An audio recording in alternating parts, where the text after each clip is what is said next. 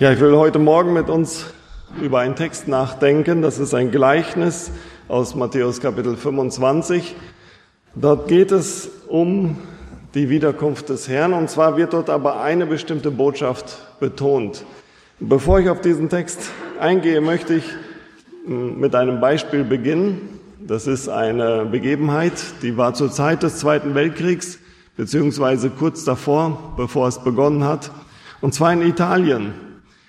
Damals war so, dass äh, Italien hat, war ja auch verbündet mit Deutschland, und sie haben sich praktisch schon vorbereitet, und dann hat Mussolini, der Staatschef, ein Verbot ausgesprochen für alle Italiener, die im Land waren.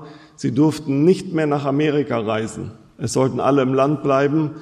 Wahrscheinlich hat er auch gedacht, dass alle Leute da bleiben, die sie als Soldaten auch gebrauchen können und so weiter. Und deswegen kam dieses Gebot. Niemand darf ausreisen nach Amerika. Und das hat dann zwei Leute auch betroffen, um die es mir jetzt geht in dieser Geschichte. Beide dieser Personen lebten eine lange Zeit in Amerika. Sie waren aber gerade zu diesem Zeitpunkt nach Italien gekommen, um bestimmte Dinge zu regeln. Und sie waren jetzt dort in einer Stadt. Und dann kam dieses Gesetz, und beide von ihnen machten sich nicht große Gedanken und dachten, ach, ich werde schon wieder zurückfahren können, kein Problem.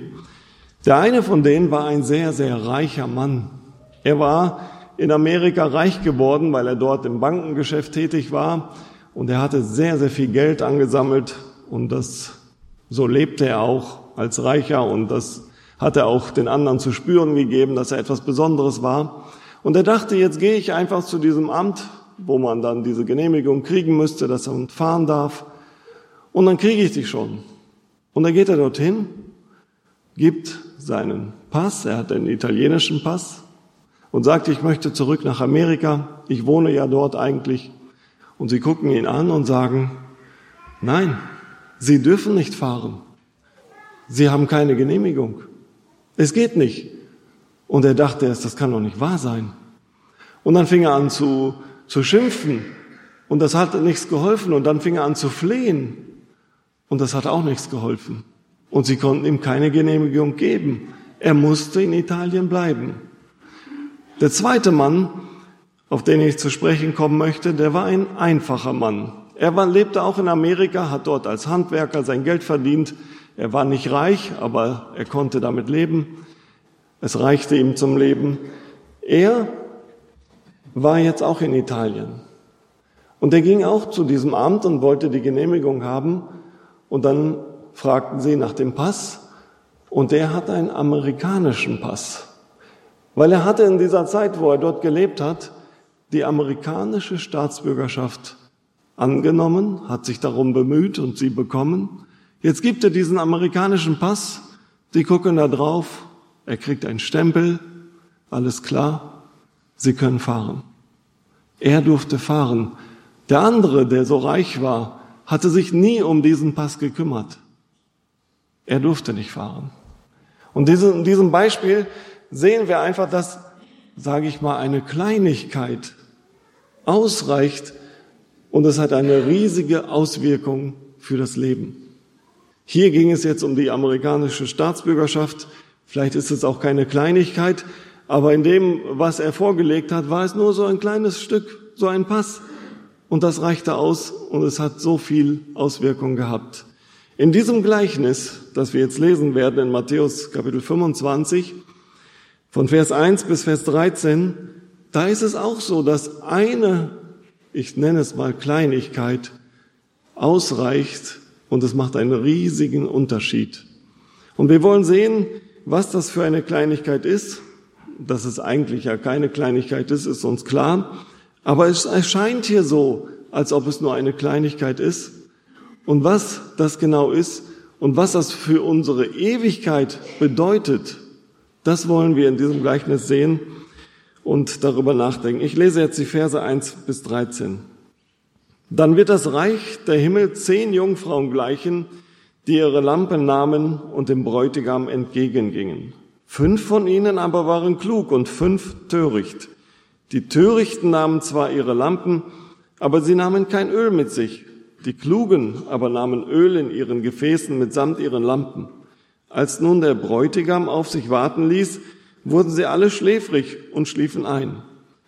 Um Mitternacht aber entstand ein Geschrei. Siehe, der Bräutigam kommt, geht aus ihm entgegen. Da erwachten alle jene Jungfrauen, machten ihre Lampen bereit. Die Törichten aber sprachen zu den Klugen, gebt uns von eurem Öl, denn unsere Lampen erlöschen. Aber die Klugen antworteten und sprachen, nein, es würde nicht reichen für uns und für euch. Geht doch vielmehr hin zu den Händlern und kauft für euch selbst.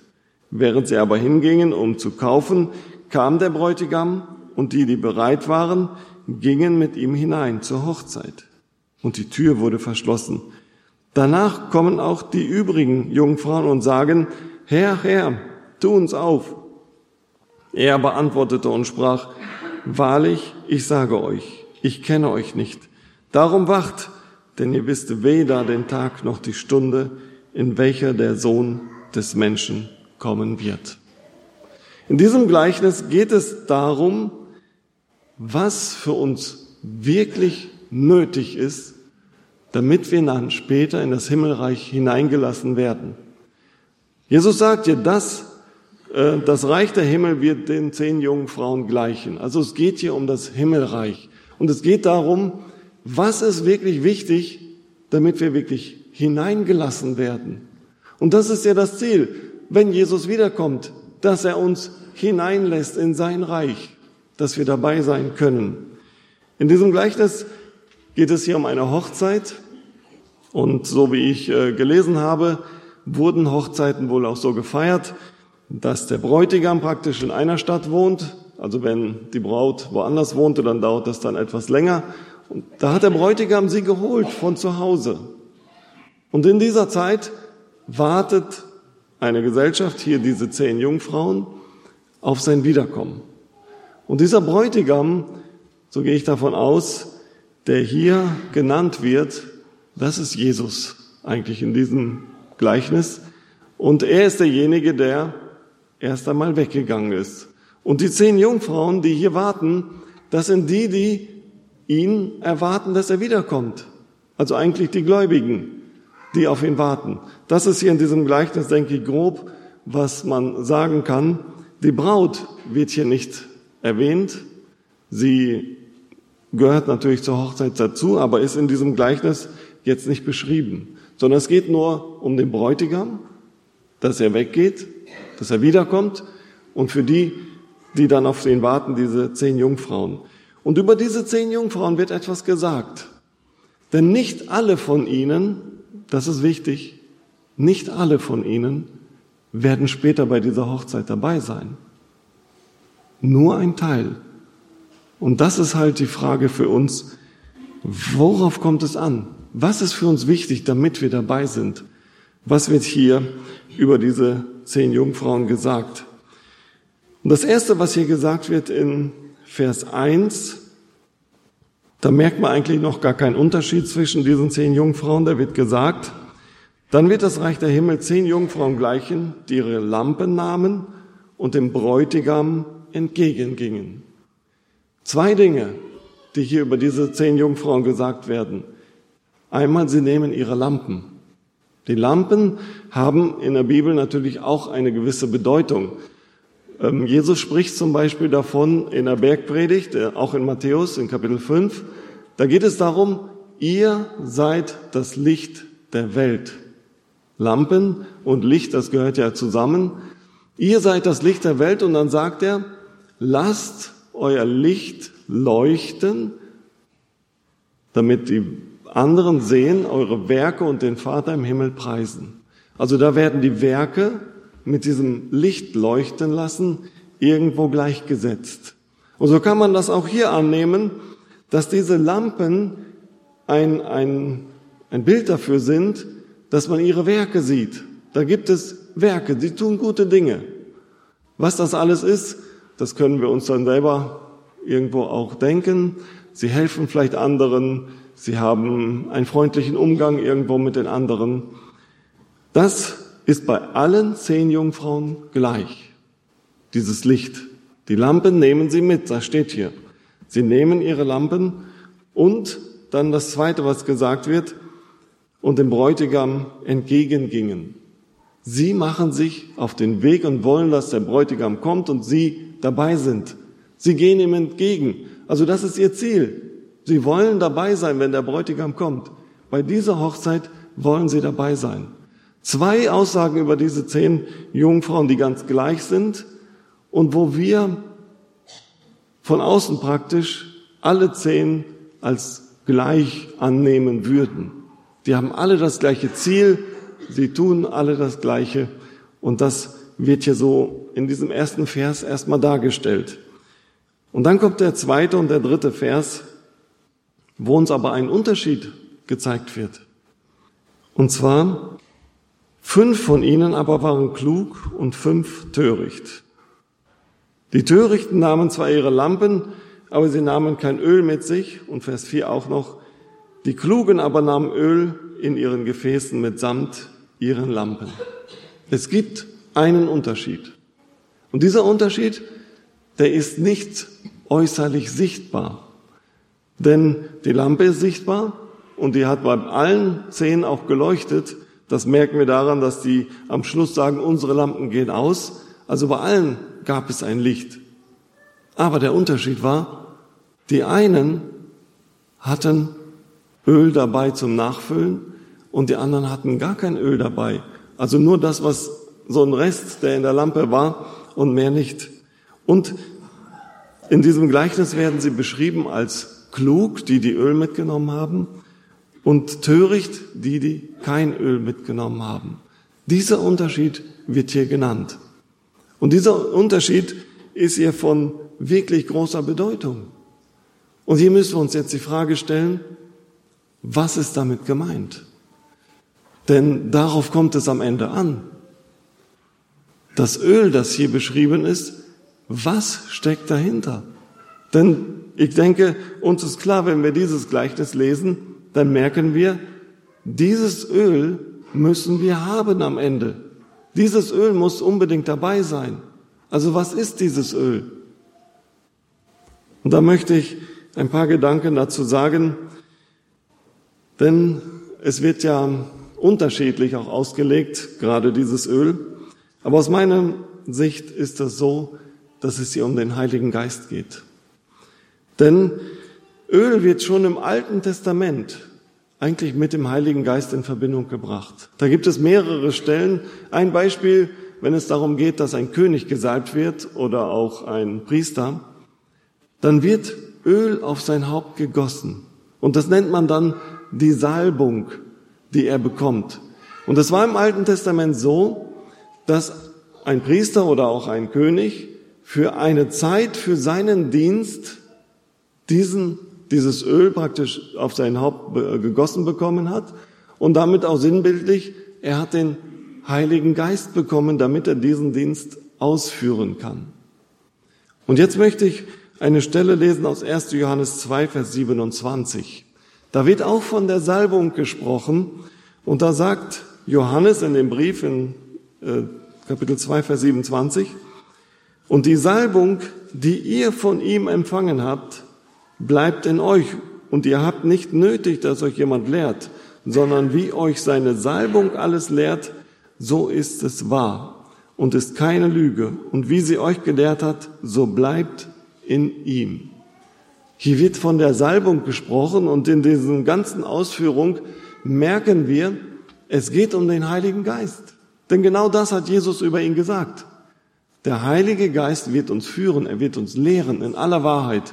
Und hier wird gesagt, die Salbung wird uns lehren in aller Wahrheit.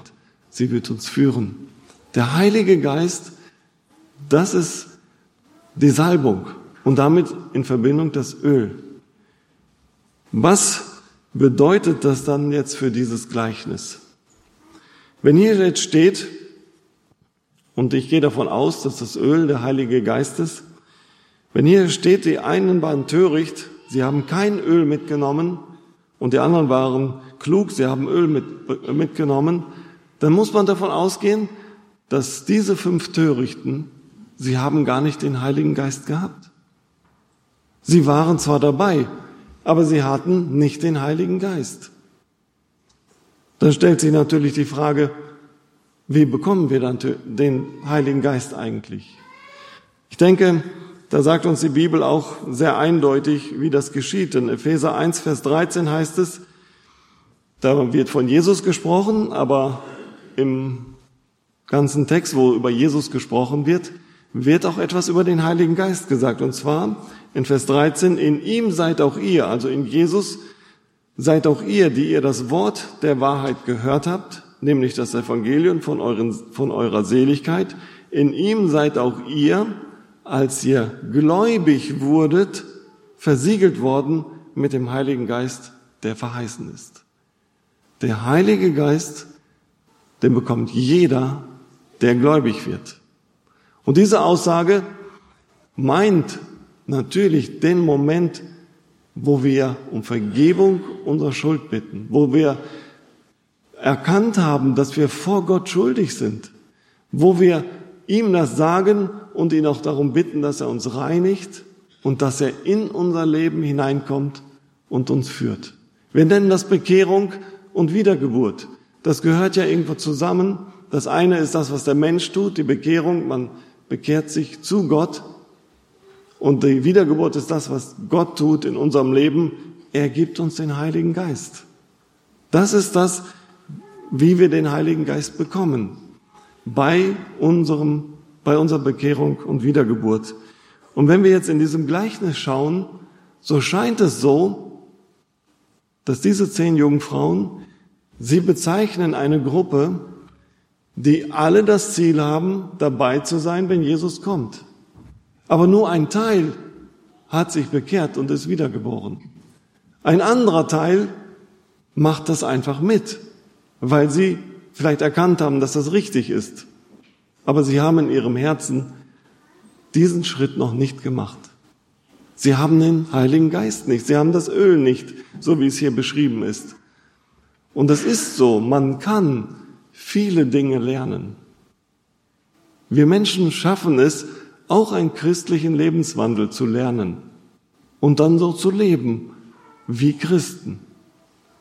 Das sieht nach außen hin genauso aus. Aber innen drinne ist nicht der Heilige Geist. Und das soll eigentlich der Antrieb sein für einen christlichen Lebenswandel. Und jetzt möchten wir hier in diesem Gleichnis weiterschauen, was geschieht denn jetzt mit diesen beiden Gruppen, wo dann Jesus kommt. Und das wird uns hier ab Vers sechs genannt. Um Mitternacht aber entstand ein Geschrei. Siehe, der Bräutigam kommt, geht aus ihm entgegen. Da erwachten alle jene Jungfrauen und machten ihre Lampen bereit. Die Törichten aber sprachen zu den Klugen, gebt uns von eurem Öl, denn unsere Lampen erlöschen. Aber die Klugen antworteten und sprachen, nein, es würde nicht reichen für uns und für euch. Geht doch vielmehr hin zu den Händlern und kauft für euch selbst. Während sie aber hingingen, um zu kaufen, kam der Bräutigam. Und die bereit waren, gingen mit ihm hinein zur Hochzeit und die Tür wurde verschlossen. Danach kommen auch die übrigen Jungfrauen und sagen, Herr, Herr, tu uns auf. Er aber antwortete und sprach, wahrlich, ich sage euch, ich kenne euch nicht. Was war nachher entscheidend, dass sie wirklich dabei sein konnten oder eben nicht dabei sein konnten? Wir merken in diesem Gleichnis, es ist das Öl. Und wenn wir das Gleichnis so betrachten, da wird uns auch vorher gesagt, dass auch, dass alle zehn schläfrig geworden sind in Vers fünf und sie sind eingeschlafen. Alle zehn sind eingeschlafen und auch diejenigen, die wirklich bekehrt und wiedergeboren sind, können irgendwo einschlafen. Aber das ist nachher nicht das Entscheidende. Auch wenn jemand in seinem Glaubensleben einschläft, heißt das nicht, dass er sofort verloren ist. Aber wenn er den Heiligen Geist nicht hat, dann heißt es, dass er gar nicht gerettet ist, also verloren ist. Denn darum geht es in diesem Gleichnis. In diesem Gleichnis wird nicht alles betont, was für den, was für die Ewigkeit wichtig ist. Hier wird die Betonung auf eine Sache gelegt, und zwar auf das Öl. Natürlich ist es so, wenn jemand den Heiligen Geist hat, dann ist es sein Ziel, auch die Werke zu tun, die Jesus tun möchte, die ihm wichtig sind, und ein Leben zu führen, das ihm gefällt. Das gehört zusammen. Aber das ist nicht das Thema dieses Gleichnisses. Das Thema dieses Gleichnisses ist, zu zeigen, ohne das Öl hilft dir das alles nichts. Wenn du auch so lebst wie alle anderen Christen und das äußerlich gar nicht zu merken ist, aber du hast nie wirklich eine Wiedergeburt erfahren, du hast nicht das Öl, du hast nicht den Heiligen Geist, dann bist du nicht dabei. Und das ist doch schrecklich, und das müssen wir unbedingt wissen und natürlich auch in unserem Leben beherzigen. Das, was hier steht, ist für die, für den Einlass zu dieser Hochzeit von ganz, ganz großer Bedeutung. Und deswegen möchte ich, dass wir uns darüber einfach Gedanken machen, dass jeder einfach in sich selber hineinschaut und sagt, habe ich den Heiligen Geist? Weiß ich, dass ich bekehrt bin, dass ich wiedergeboren bin? Denn wir merken in diesem Gleichnis, dass das wirklich so eine entscheidende Sache ist. So ähnlich wie bei dem Beispiel, was ich am Anfang sagte, wo die Leute ausreisen wollten aus, aus Italien und dann praktisch auch aus dem Kriegsgebiet nach Amerika. Und nachher war dieser Pass, ob man den amerikanischen Pass hat, war das Entscheidende. Für uns, für den Einlass in das Himmelreich, ist der Heilige Geist entscheidend. Er ist wichtig, ob wir ihn haben oder nicht. Und ich möchte jetzt noch eine Stelle lesen, beziehungsweise gelesen habe ich sie schon, und zwar aus Epheser eins, Vers dreizehn und Vers vierzehn noch dazu nehmen, wo uns das auch gesagt wird, warum das so von Bedeutung ist.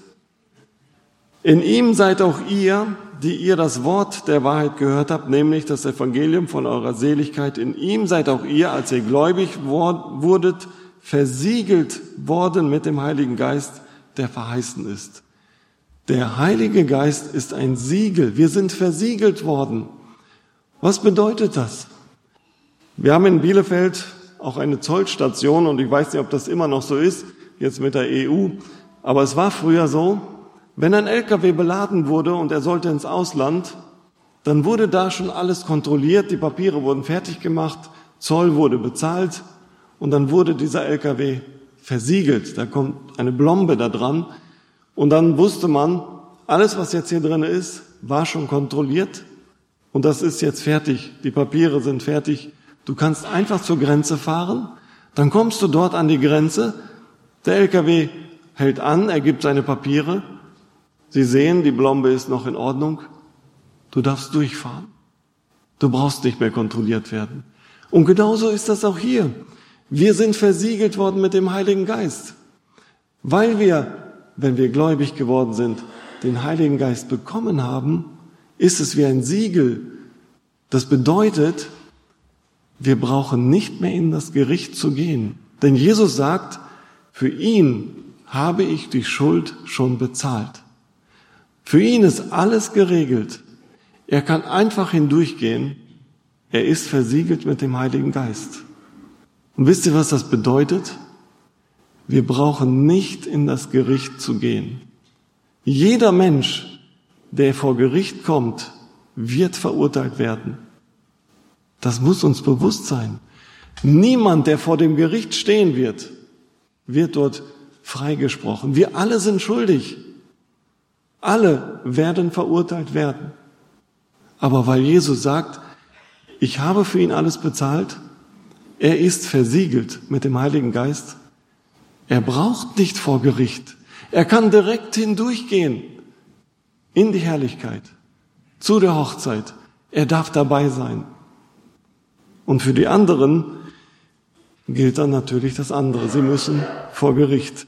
Und dann steht hier in Vers vierzehn, welcher ist das Unterpfand, also der Heilige Geist, welcher ist das Unterpfand unseres Erbes zu unserer Erlösung, dass wir sein Eigentum würden zum Lob seiner Herrlichkeit. Der Heilige Geist ist ein Pfand, der uns praktisch jetzt schon sagt, du wirst Erbe sein in der Herrlichkeit. Du wirst dort eine Wohnung haben, die ist für dich vorbereitet. Der Heilige Geist, wenn er in deinem Leben ist, dann ist er dein Pfand, wo du genau weißt, wenn ich dorthin komme, dann ist das meins. Das hat er mir versprochen und das hat er mir durch den Heiligen Geist belegt, schon heute, und wir dürfen das wissen. Und deswegen ist es so wichtig, dass wir uns wirklich darüber im Klaren sind, ob wir den Heiligen Geist haben oder nicht. Und wir bekommen ihn nur durch die Bekehrung und Wiedergeburt. Und wir müssen uns die Frage stellen, wo stehen wir? Und ich hoffe, dass du dir diese Frage so beantworten kannst. Ich habe diesen Schritt getan. Ich habe mich bekehrt. Ich habe den Heiligen Geist bekommen. Und das alles, was hier beschrieben wurde, das ist auch für mich in der Ewigkeit bereit. Amen.